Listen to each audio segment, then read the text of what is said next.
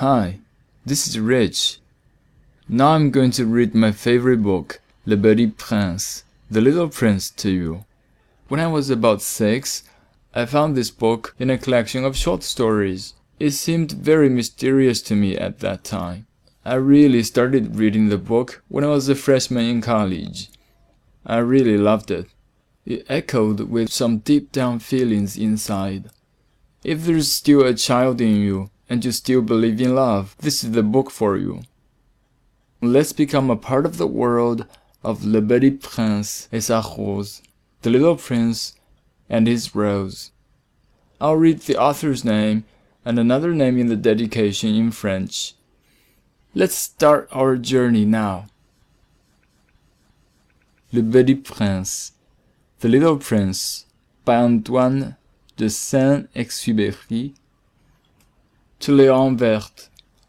I ask the indulgence of the children who may read this book for dedicating it to a grown-up. I have a serious reason. He's the best friend I have in the world. I have another reason. This grown-up understands everything, even books about children. I have a third reason. He lives in France, where he is hungry and cold. He needs cheering up. If all these reasons are not enough, I will dedicate the book to the child from whom this grown-up grew. All grown-ups were once children, although few of them remember it. And so I correct my dedication to Léon Werth when he was a little boy. Once, when I was six years old, I saw a magnificent picture in a book called True Stories from Nature about the primeval forest. It was a picture of a boa constrictor in the act of swallowing an animal. Here is a copy of the drawing. In the book it said, boa constrictors swallow their prey whole, without chewing it. After that, they are not able to move, and they sleep through the six months that they need for digestion. I pondered deeply then over the adventures of the jungle, and after some work with a colored pencil, I succeeded in making my first drawing. My drawing number one. It looked something like this. I showed my masterpiece to the grown-ups and asked them whether the drawing frightened them.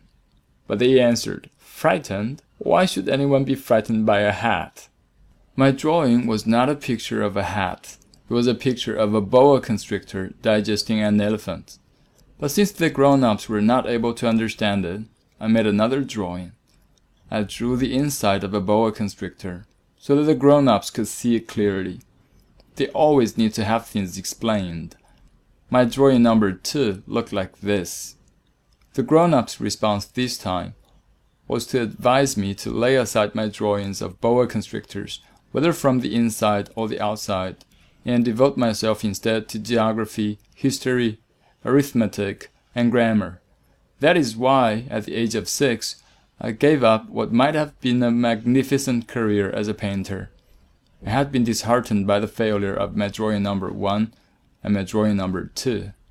Grown-ups never understand anything by themselves, and it is tiresome for children to be always and forever explaining things to them. So then I chose another profession and learned to pilot airplanes. I have flown a little over all parts of the world, and it is true that geography has been very useful to me. At a glance, I can distinguish China from Arizona. If one gets lost in the night, such knowledge is valuable. In the course of this life, I have had a great many encounters with a great many people who have been concerned with matters of consequence. I have lived a great deal among grown-ups. I have seen them intimately close at hand, and that hasn't much improved my opinion of them.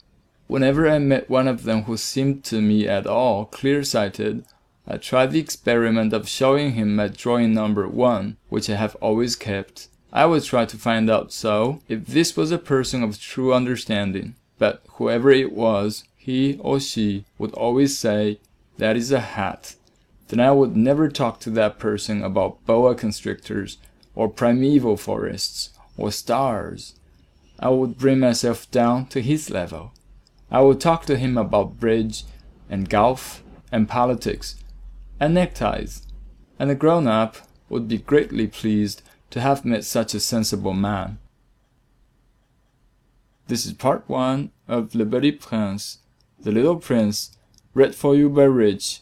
Thanks for listening.